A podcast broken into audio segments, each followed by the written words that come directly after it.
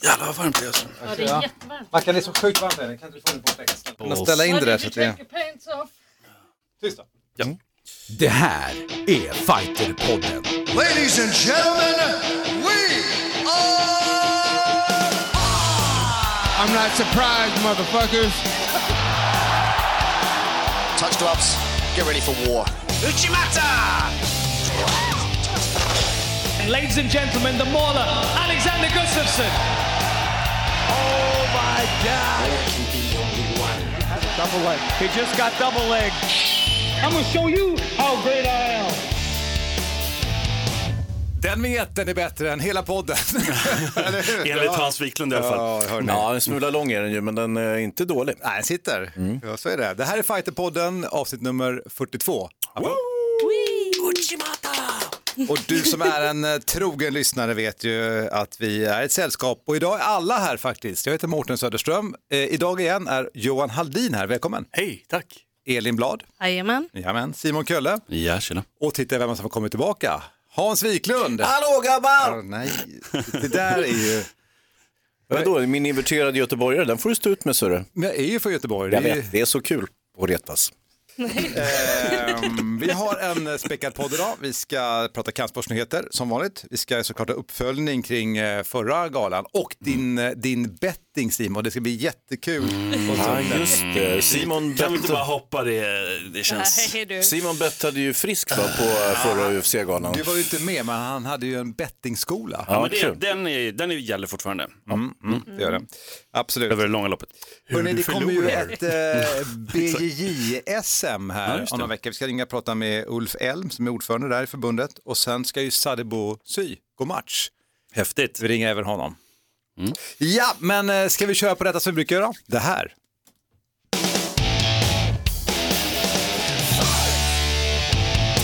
Simon, uppdatera oss. Vad har hänt? Ja, vi kan ju ägna hela podden tycker jag åt att prata om, nej kanske vi inte ska, men eh, Khabib mot Conor. Jag behöver ju typ bara säga det, alla har ju sett matchen, jag behöver inte säga så mycket mer. Khabib vann rättvist mot eh, Conor som var duktig i början tycker jag i den matchen, men sen hade det svårt att eh, stå emot eh, Khabibs fantastiska brottning. Vad säger ni om matchen?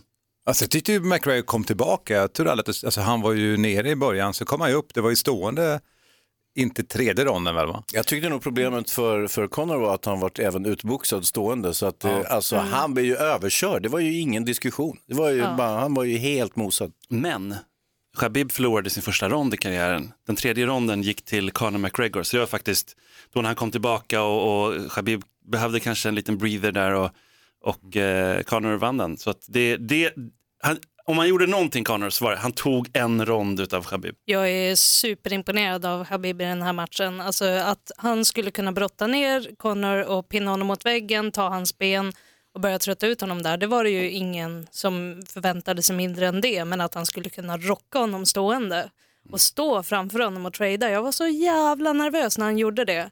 När han ställde sig liksom mitt framför Conor McGregor och bara okej, men nu, nu, nu kör vi.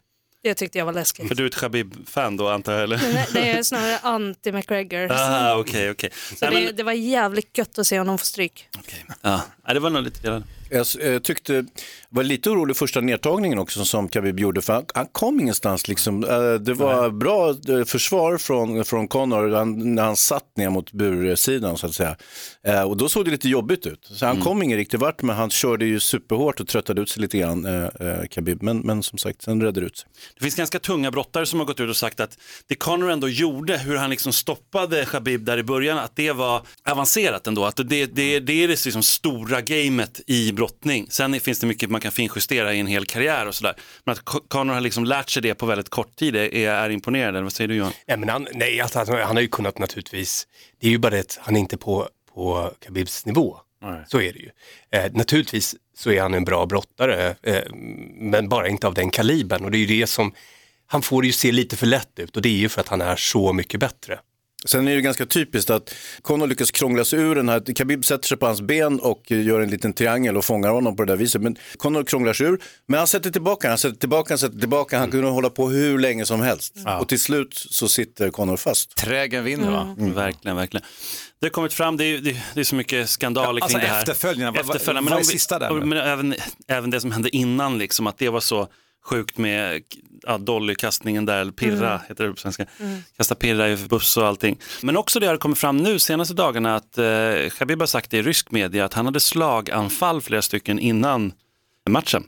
Alltså pratar vi stroke eller? Ja, alltså nu översätter jag seizure och det är väl kanske inte riktigt. nej, det är. Det blir liksom, han beskrev ändå dem som, jag tycker det låter som slaganfall, alltså därför man drar åt det hållet. Seizure är ju anfall, det kan ju vara lite vad som helst. Det kan vara en ångestattack, det kan Ja, ja, vara vad som Men- helst. Men alltså en hjärnblö- alltså en slaganfall, det är ju Ja, det, annat. är, det är ganska kraftigt. Då är det sjukhus. Ja, jo, men så är det ju. men han, han, hem, alltså, han eh, talade ju inte om att han hade det, men han, han kräktes fast han inte hade någonting att kräkas upp Mm. och han, han fick en extrem huvudvärk och han svimmade lite lätt och alltså, han snubblade runt på hotellrummet tydligen och sånt. Nej, jag skulle gissa på övertränad. Det, det låter så, det är saltvätskebalansen. Ja, det känner Han, jag han krånglar till eh, för sig själv rejält. Det är nog inte så att han har tagit den här matchen lätt på något sätt. Dels har det varit personligt, eh, men det är också så att han har, det, det är stora, stora, stora pengar in- inblandat här. Det är många som ska ha lön, det är mycket att bevisa ehm, och det är väl,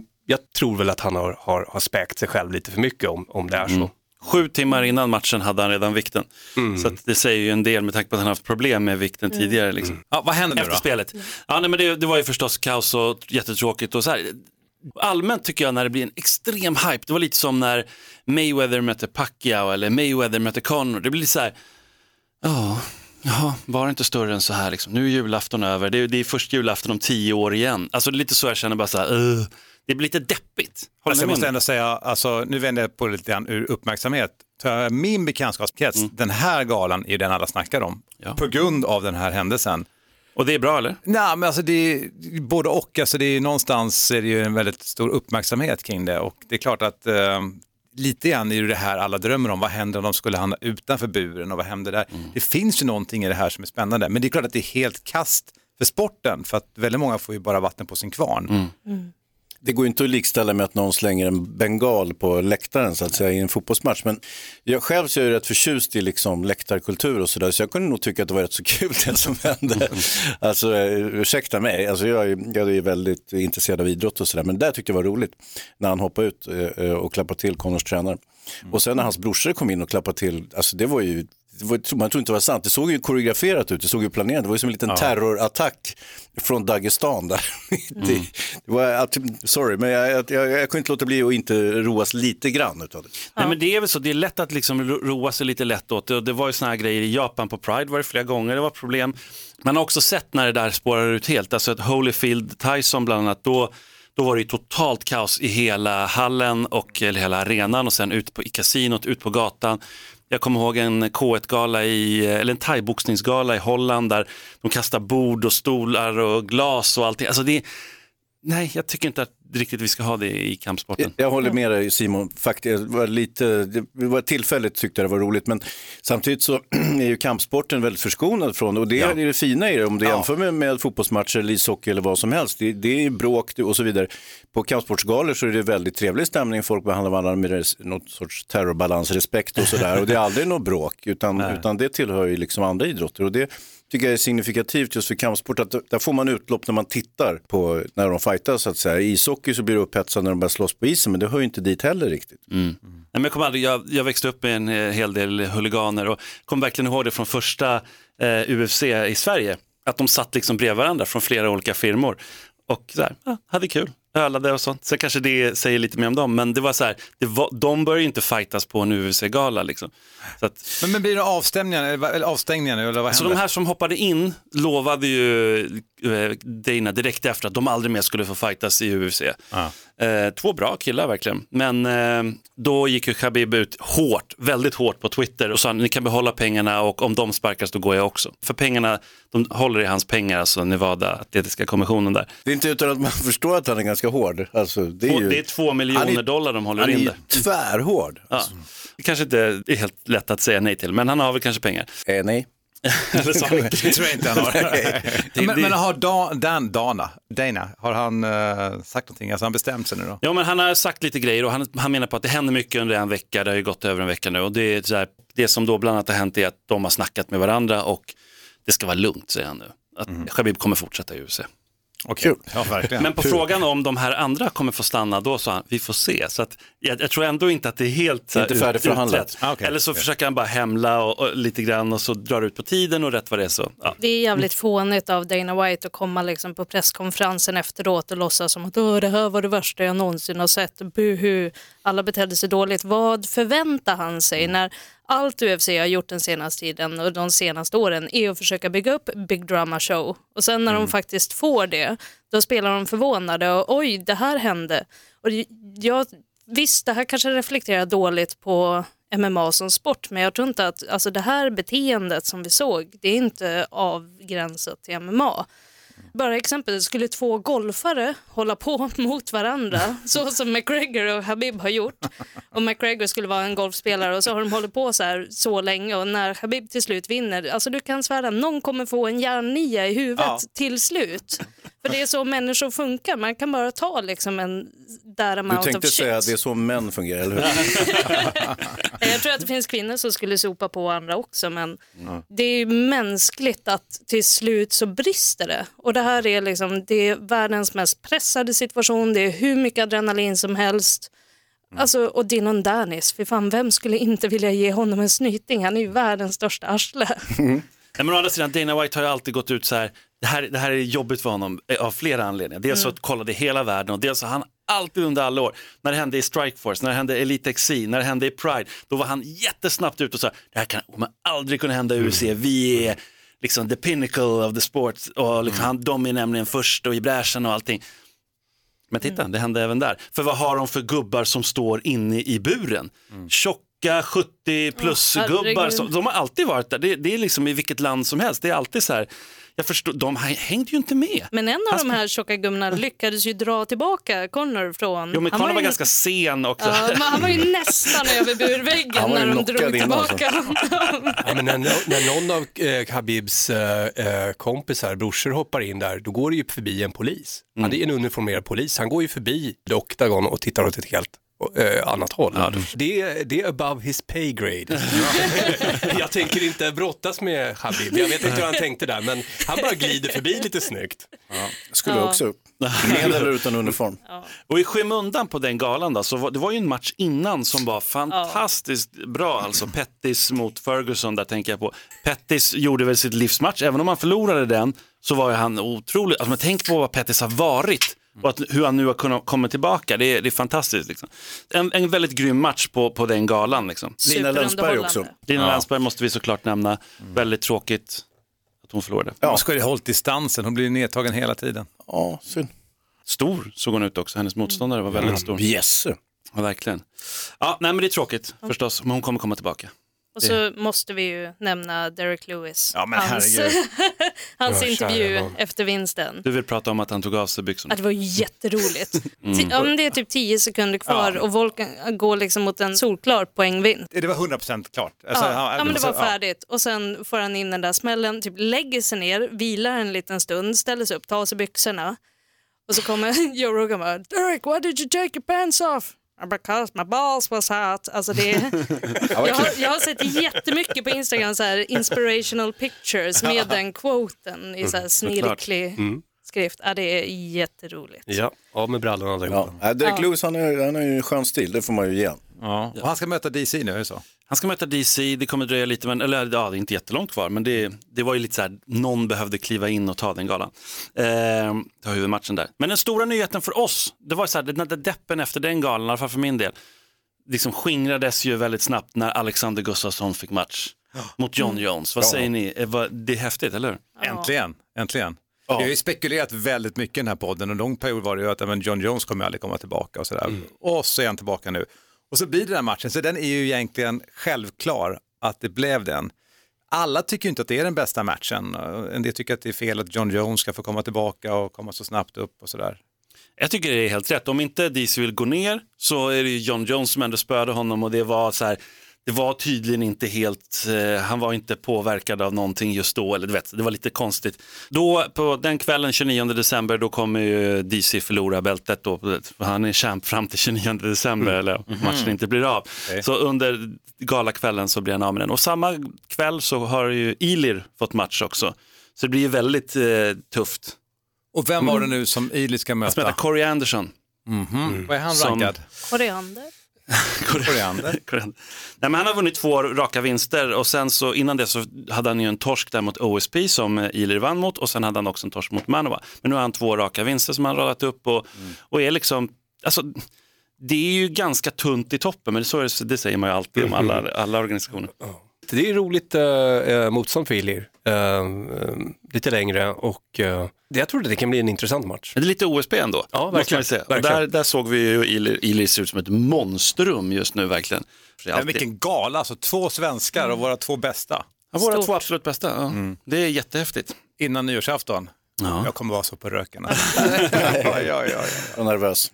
Apropå en annan stor eh, och eh, legendarisk fighter, Fedor Emelianenko, som vann mot Chael Sonnen på en TKO och eh, Ryan Bader dominerade ju totalt alltså, Matt Mitrione, det här i Bellator. Var en 30-25 av två domare och 30-24. Det är inte så ofta man ser de siffrorna Johan, eller hur? Nej, men det var också så att Matt fick inte in någonting. Han blev helt eh, omkringdragen på marken och han, han eh, apropå det här med eh, vad man har i, i bagaget, vi pratade om Conor och Habib här tidigare. Matt kommer ju från en amerikansk fotbollbakgrund och han borde ju haft lite mer brottning i sig. Men å andra sidan, han möter någon som är suverän bo- brottare, har brottat sedan han föddes i princip. Så att, nej, det var väldigt ensidigt. Ja, men det var det verkligen. Nu kommer de mötas i alla fall. Alltså, Ryan Bader, eh, som slog Ilir, apropå Ilir, kommer de möta Fedor den 26 januari. Så det ska bli riktigt kul. Vi hinner väl återkomma till det, men vad, vad tror vi om eh, Alexander Gustafsson, John Jones? Är det, alla är klara på att eh, Alexander Gustafsson vinner, eller? Uff, det kan man inte vara. John Jones är ändå Men vi har ju fantastisk. ingen aning om var han befinner sig, John Jones. Nej. Alltså, vi har ingen aning om egentligen någon, för det Inte var ju Alexander väldigt Gustafsson, länge sedan nej. Alex gick match också. Han har ju varit skadad fram och tillbaka. Hur har det påverkat hans mode och hur mår han? Och vi vet Alltså, ju ingenting. Det vi vet ändå det är att när John Jones sist var borta och kom tillbaka, då var han inte riktigt sig själv. Mm. Han var inte så här superbra och när Alexander Gustafsson kom tillbaka efter att ha varit borta ett tag så var han väldigt, väldigt bra. Så vi får hoppas att det, det stämmer. Ja, det är ju ett fint sig. mönster att hålla i, så att säga. Ja. Du säger ju en grej ofta Simon, det här att ja, men jag tycker att Alex tog med sig någonting från John Jones på den matchen. Den- Det brukar du ta upp lite. Om du bara för en kort sekund är John Jones och tänker på det livet han har haft och mm. hoppposition, allt han har gjort, rasera det, får en chans att komma tillbaka, även om han nu har varit bestämd i att han har varit helt oskyldig i sin värld. Så ska han få sin match och så blir det Alex.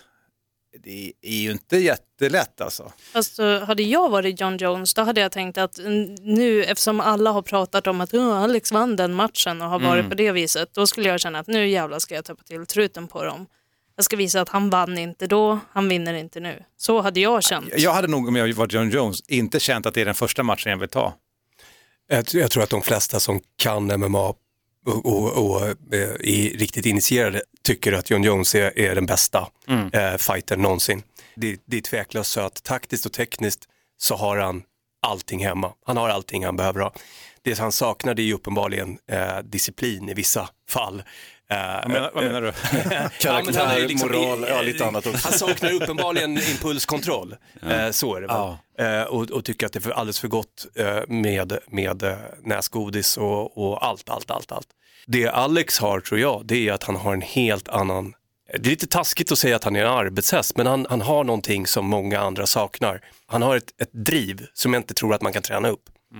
Det är det jag ser som är de, de ytterligheterna man ska säga som de har. Jones har teknik och taktik och, och en, en superfighter och eh, Alex är en, en riktig, riktig krigare. Det är inte så många sådana som, som föds på det sättet som kan ta den typen av, av smällar som han fick av Jones och stå kvar. Vi har ju sett hur andra, Mashida och eh, Belfort och många andra har ju gått under som är sjuka fighters där, där eh, Alex har stått kvar det är min prediction eh, är att Alex eh, kommer faktiskt stå fem ronder med honom. Vi får hoppas nu bara att båda håller sig skadefria och allting, för det är, ändå, det är liksom, Vilket antiklimax om det inte blir Ja, och John Jones håller sig drogfri. Det vore väl jättetrevligt om det det gick för vore sig. jättetrevligt. Om vi håller oss kvar lite vid UFC då, så är det 27 oktober, så är nästa, alltså det vill säga nästa lördag. Då har vi en UFC-gala. Volkan Ostermyr möter Anthony Smith i huvudmatchen. Volkan gick ju sin senaste fight mot DC, förlorade den. Och Och Anthony Smith, han har ju knockat två legender i rad nu så att han eh, ser ju farlig ut. Det blir en väldigt intressant fight i alla fall. Sen har vi Quintet, alltså om vi lämnar MMA lite grann. Quintet 3, Elin. Nu, Den var riktigt kul. nu ser ni inte det, men hon liksom skiner upp i gl- ren glädje. Gordon Ryan, gillar du honom eller? Han imponerade ganska mycket på den. Alltså han, eh, han är ju verkligen den the man to beat nu för tiden. Och på ett sätt är det lite, lite, lite, lite tråkigt att titta på honom ibland för att han är så pass överlägsen som han är. Jag tänkte när, typ när han gick in mot eh, Josh Barnett kanske? jätte, jätte Josh, då tänkte man nu kommer han få lite problem. Nej, han, han har ju liksom inga problem med någon verkar det som. Och det är ett jäkla kul format. Så alltså, har ni inte tittat på den så titta på den. För det är ju, det är de här femmannalagen och så går de två första upp och sen den som vinner får stanna kvar på mattan och sen får den möta nästa och det är inte så att han, snubben får vila i 20 minuter utan det, det är direkt. Otroligt kul. Ja, det var väldigt Ja, kul. Och Gordon vann ju verkligen. två matcher i rad och sen så blev det oavgjort där i sin tredje, Precis. tredje fight. Det- Oavgjort då att tiden går ut helt enkelt. Ja, och blir det oavgjort, alltså tiden går ut, då, då åker båda ut. Och vad, vad Så- ser du det här någonstans? På alltså, UFCs egna, alltså Fight Pass. De kör. Så. Så det är kul. Men sen är det lite superfighter också. Frank Mir gick ju en match där också, förlorade mot eh, Satoshi Ishii. Så att eh, det var, ja, Frank Mir såg faktiskt rätt så här, han, det, var, det var ju diskvalificering Frank Mir. Ja. Men, ja. Ja, men så var det. Och eh, om vi fortsätter vidare då, så har vi ju haft eh, King of, eh, King of Kings som vi pratade om i förra eh, podden. Just det. Då var ju det Kostas, vi trodde ju på Kostas och Kostas mycket riktigt vann hela turneringen och mycket riktigt som vi förutspådde mötte också den här norrmannen som vi pratade med, hans andra kille i finalen. Jörgen Pedersen som Precis. var coach, eller som var um, Manager. manager. Ja men precis, de möttes ju i finalen liksom. Sen vi, hade vi Adel också som förlorade sin match, Eh, han gick i en superfight där. Och eh, det var oavgjort efter hela matchen och sen så blev det en extra rond och då förlorade han mycket, mycket nätt. Så att det var lite synd. Det pågår ju också EM i kickboxning just nu. Marcus Johansson har i alla fall minst gått till semifinal. Vi får se om han går vidare till final.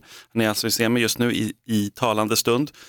Ehm, Sen har vi då sista grejen jag vill nämna, det är en, en till MMA-grej och det är ju den här fantastiskt intressanta Kamsat Chimaev.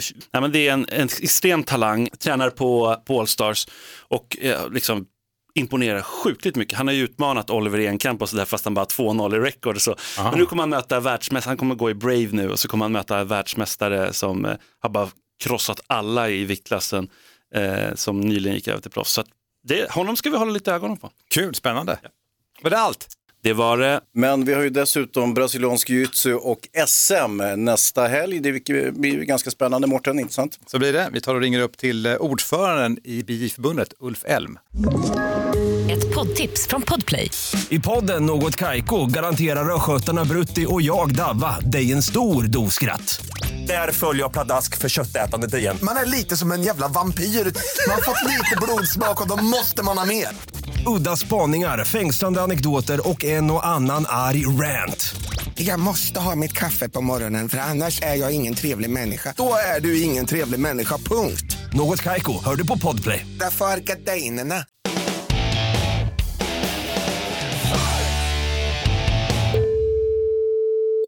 Ja, hej Ulf. Detta är Fighterpodden. Vi ringer till ordförande i BI-förbundet. Hur har du det? Jo, tack. Det är, det är bra. Ulf, berätta lite grann om BI-SM. Hur går det? Eh, ja, det, det går i Malmö i år eh, för första gången. Men vi har ändå fått anmälningar från, från större delen av landet. Anmälningstiden är öppen till 23 oktober så att vi, eh, det brukar ju trilla in mot slutet. Hur, hur många räknar ni med som kommer? Det brukar ligga mellan 65 till 70. Eh, det kan ju låta väldigt lite, men eh, tidigare så var det så här att eh, SM var en tävling som arrangerades eh, av klubbar som då också arrangerade ett RM, kallades det. Så att man körde liksom för vuxna vit och blåbältesklass, då var det ett riksmästerskap och sen så var det SM, eh, svensk mästerskap för lila, brunt och svart, sammanslagen klass. Eh, och nu så har vi ju valt att förbundet arrangerar och och står som huvudansvarig och vi arrangerar bara SM. Så att för vuxna så är det bara lila, brun och svartklassen. Eh, så vit och blåbälten kan man inte tävla i SM som vuxen. Och det gör ju självklart att, att eh, antalet eh, deltagare blir färre. Sen så hoppas vi ju också. och Vi ser att det börjar komma sakta men säkert växa vårt ungdoms-SM, junior-SM som är samtidigt, som då går i juvenile, alltså 16-17-årsklassen. Och där kan ju vit, blå, lila bälten tävla mot varandra i den klassen. Vilka är det som anmäler sig ofta till SM? Är det oftast svartbälten eller är det lila bälten? Alltså det, finns det någon, eh, något bälte där det är fler? Det är ju fler lila bälten än, äh, än något annat. Svartbälten finns. Det vi kan se är liksom att svartbälten som anmäler sig är ju vad, vad jag skulle klassa som elit. Mm. Det är flera tidigare svenska mästare som anmäler sig som svartbälten. Så SM är ju en elittävling och det ska vara en elittävling. Eh, och det är klart att vi har jättemånga svartbälten i, i BJ i Sverige. Men alla de är ju inte i närheten av att tävla på SM.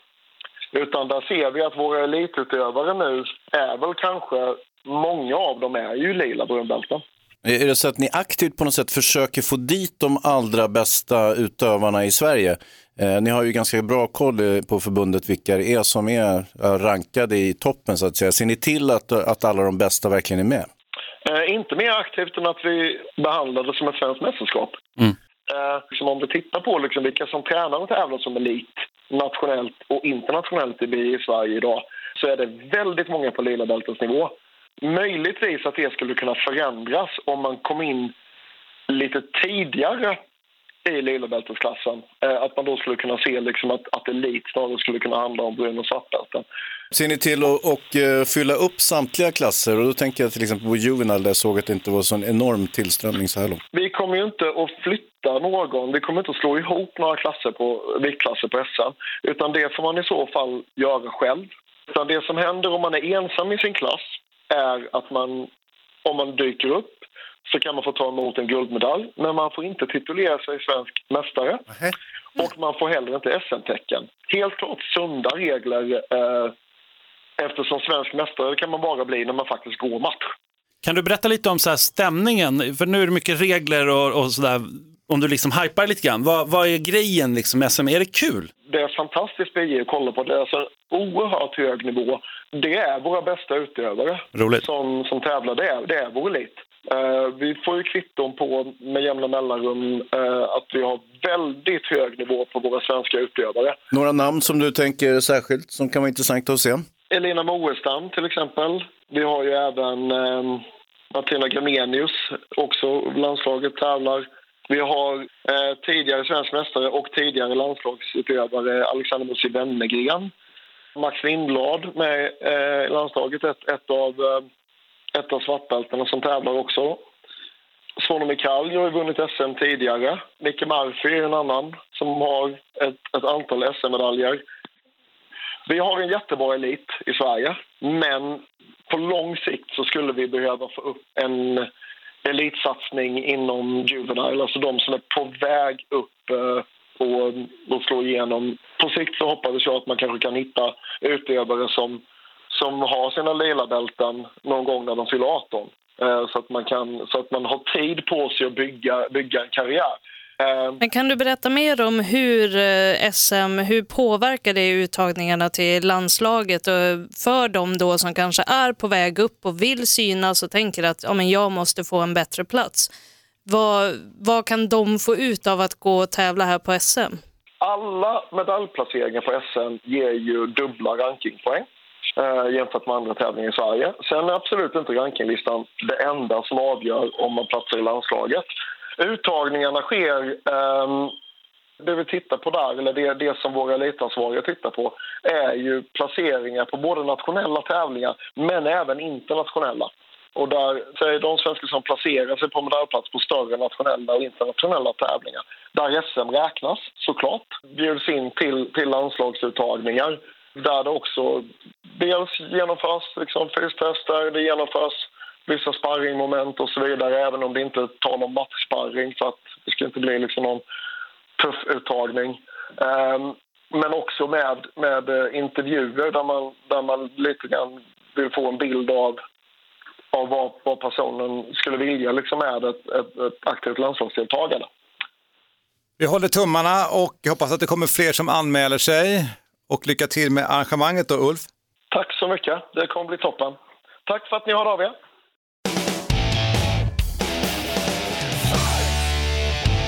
SM alltså i BJJ i Malmö om eh, ja, nästa helg igen alltså. Mm. Vad känner vi där? Det, alltså, det måste bli mer tryck på den tävlingen. Men jag tror att det är många som väntar väldigt länge med att anmäla sig för att man vill inte visa att man kanske ska gå, man vill kanske att någon annan inte ska anmäla sig. Det, det, det är jättemycket spel i det där. Jag tror, att, eh, jag tror att det stämmer. Jag tror folk försöker vara lite taktiska och så vidare, Ja. vilket ju är lite korkat. För Ja, det, men det, det är ju typ så här, sista timmarna innan anmälning stänger, då kommer så här 40% av anmälningarna. Mm. Då går alla in och bara, ja jag ska visst vara med. Och du också visar då vilken viktklass man planerar att gå Exakt. i. För det, det är ju liksom, en del eh, går ju från minus 70 till 84 och, och tvärtom så att säga. Så Ja. det är ju ett stort spann. Hörrni, vi stänger BJSM och som sagt, tävlingen som sveper som en vind i sociala medier, det är dags för det här. Vad, vad heter tävlingen Simon? Fighter-tävlingen. Fighter-tävlingen. Så nu kör vi. Elin är ju vår mästare, 2-0 i record. Johan dyker upp för första gången så hade 0-0 i record än så länge. Och sen har vi ju Mårten då, det har inte gått jättebra för dig, 0-2 i record än så Oj. länge. Vad Hans? 0-1 i record, så att en förlust där än så länge. Och då är reglerna, eftersom att vi har fått lite, lite skit av för dem, så är det så att ett poäng för varje rätt svar och två poäng för femte och sista frågan. Är det lika så blir det bonusfrågan. Okej. Temat för den här gången är nämligen ett tema som du gillar Johan, budo. Jo, vad Oj, spännande. men det är bra, det är bra. Ja, Ja. Vad är en bo för något? Är det A. Ett svärd, B. En lång stav eller C. En japansk yxa? Ja, det är ju en, liksom en lång stav och det heter faktiskt rokushakubo egentligen. som betyder sexfotsstav om man ska vara kinkig. Så du säger B, en lång stav? B som är bo. ja. Oj, jag säger samma sak, jag har fullt förtroende för Johan. Ja, alltså jag hade ju tänkt eh, gissa på sandal, men det fanns ju inte med. Eh, jag, jag går ju på bo också. Nej, på vad sa han? B. Ja. Ja, men det är klart att det är en båstav, vet väl alla som har tränat med lite budo någon gång. Så är det. Så då hade alla rätt där helt enkelt. Det är fantastiskt. Ja. Men jag har ju lagt det lite lättare nu för att ni har ju haft svårt. Då, börjar då är det Elin nu första. Okej. Översatt till engelska är det något i stil med Supreme Ultimate Boxing eller typ Boundless Fist. Vad är det för stil? Är det A. Tai Chi Chuan? Är det B. Karate Tenshin Kan? Eller är det C. Sancho? Jag har ingen aning. Ja, men jag tar Sancho. Ja, se. Jag går på B där, karaten. Fan vad svårt det blev. Jag tror det är Sancho. Se. Och Johan? Då ska jag berätta att Facit. det är Tai Chi Chuan är alltså Grand Ultimate Boxing.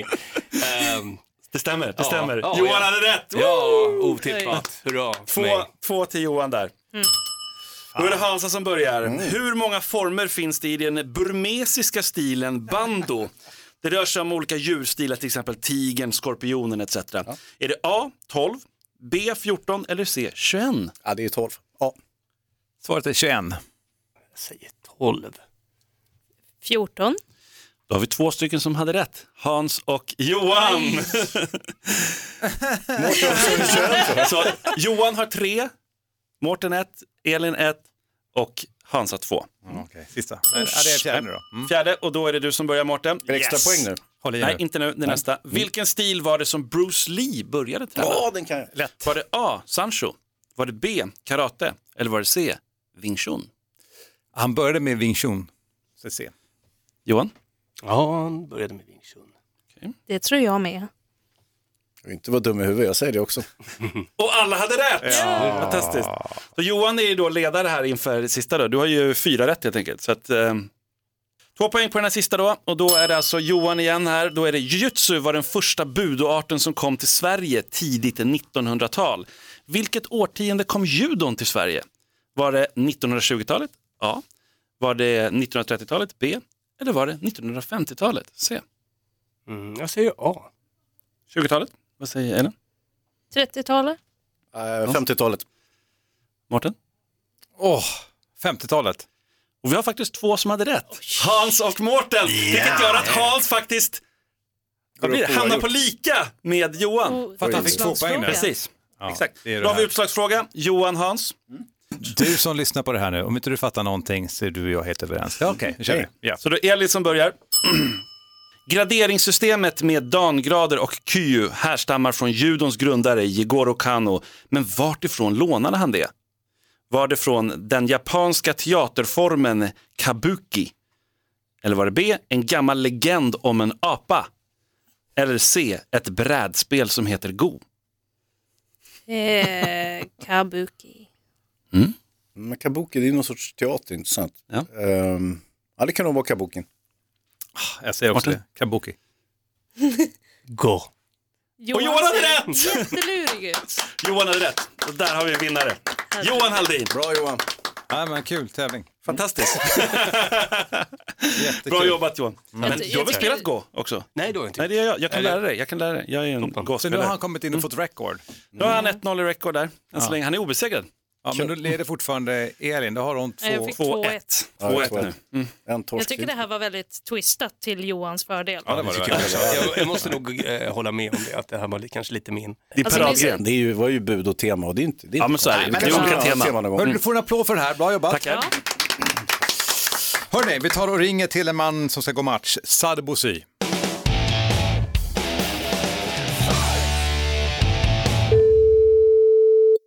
Hallå! Tjena tjejer! Här ringer Fighterpodden och är superpeppade inför din match. Alltså tänk om, om han hade fått såna här ovationer varje gång de ringer. Vi kan ha det som deal Sadibou. Vi kan ha det som deal. Underbart, underbart. Jag kommer alltid att svara då. Det är bra, det är bra. Hur känns det då? Hur, alltså, hur har du förberett dig inför den här matchen? För den är svår med tanke på hur det gick sist. Eh, nej, alltså allting har känts, extremt bra. Förberedelserna har gått jättebra.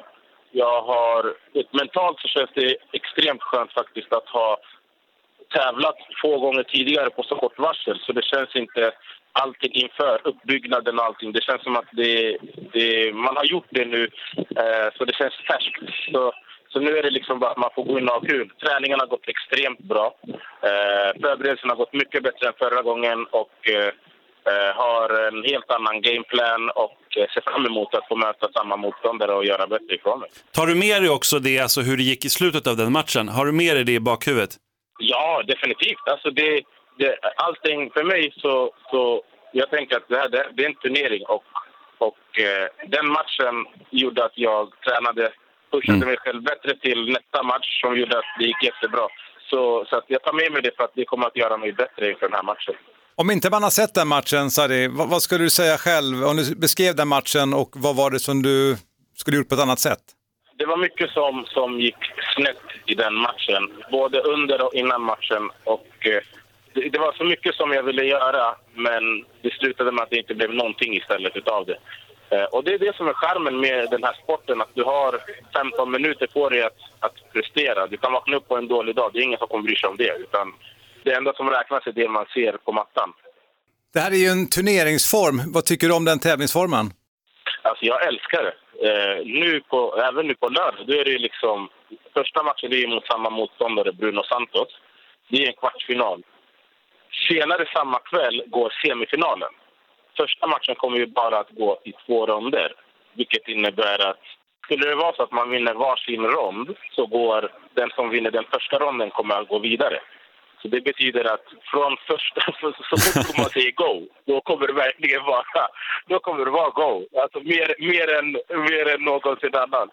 Så att, eh, jag, jag tycker att det är jättekul. Jag tycker att det, att det är kul att man har det i sina egna händer. Att det, är liksom, det är ingen politik, det är inget om än. den här personen säljer mer, utan det är vinner du går du vidare. Eh, du belönas av din egen prestation. Då, så att, och jag älskar det. Eh, Sadebo, Hasse här från Prana. Vi grabbarna där, de eh, lyckönskar Ja. dig såklart och eh, undrar om du har ordning på grapplingen och, och nedtagningsförsvar och nedtagning och så vidare. Ja, då, absolut, absolut. Eh, mycket detaljer som vi har jobbat på nu senaste tiden som, eh, som jag verkligen känner mig bekväm med och känner mig bekväm i. Jag, jag, jag har ju sagt det länge att en, en match, mm, ja, snart så kommer, så kommer jag initiera nedtagning och försöka börja grapplas lite. Nice. Eh, vi får se om det blir på lördag, eh, men, men som sagt, grabbarna på, på, på, på Pancrase, på Prana, eh, har förberett mig extremt bra med grapplingen. Det, Ja, det är bra. och, Sen vill vi ju se en superhård spark, för det är du mästare på. Ja, jag kan i alla fall, det kan, det kan jag lova. Ja, det är bra. Det kan jag, det kan jag lova. Du, eh, stor lycka Det till, stor lycka Verkligen. till och vi hoppas få hit dig till Fighterpodden också så ska du få en riktig applåd i studion när du kommer nästa gång, okej? Ja, det är på tiden. Det är på tiden att jag får komma dit. Jag uppskattar det. Tack så mycket för att ni ringde. Ha det gott! Ha det jättefint. Hej då. Hej då. Hej. Hej. Hej. Detsamma. Hej.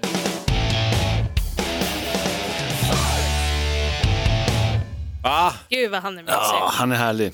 Simon, om inte man känner till det här, kan du bara ta kortet igen om den här tävlingsformen och vad är det egentligen han ska gå igenom? Men PFL, det har varit en liga först, där man, många mötte varandra, ja, inte alla alla, men i en lottning och sen så har det då gått vidare, några personer, några har åkt ut och det blir kvartsfinalen nu som han berättade om och sen är det semi och sen är det, jag tror att det är vid nyår så är det finaler och vinnaren i varje viktklass då i finalen vinner en miljon dollar. Wow! Kaffepengar. Nej, det ska bli superkul att se honom igen. Alltså, det är en fantastisk fighter. Han ser otroligt fantastisk ut också. Alltså, han är ju som skulpterad den här killen. Det är liksom en njutning att bara se en Man sån blir ju idrottare. förbannad alltså, som man.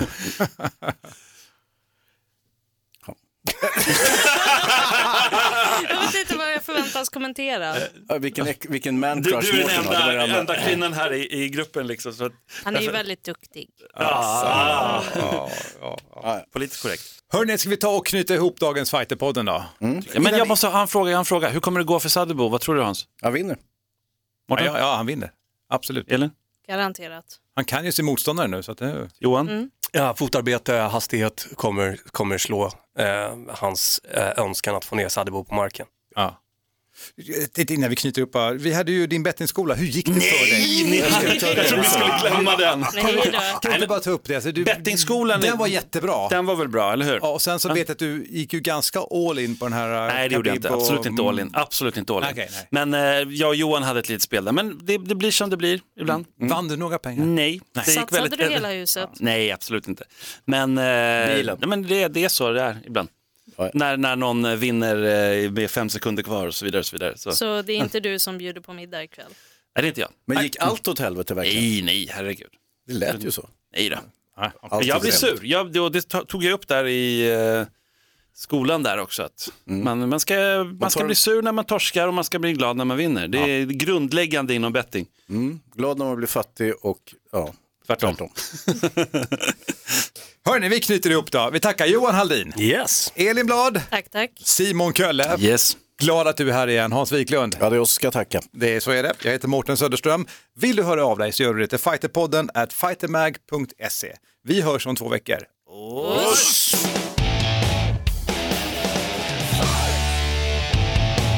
Fighterpodden produceras av Suba Media för Radio Play. Ett poddtips från Podplay. I podden Något Kaiko garanterar östgötarna Brutti och jag, Davva, dig en stor dos skratt.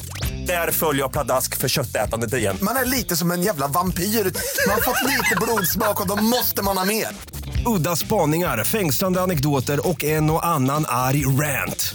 Jag måste ha mitt kaffe på morgonen för annars är jag ingen trevlig människa. Då är du ingen trevlig människa, punkt. Något Kaiko, hör du på Podplay. Därför är gardinerna.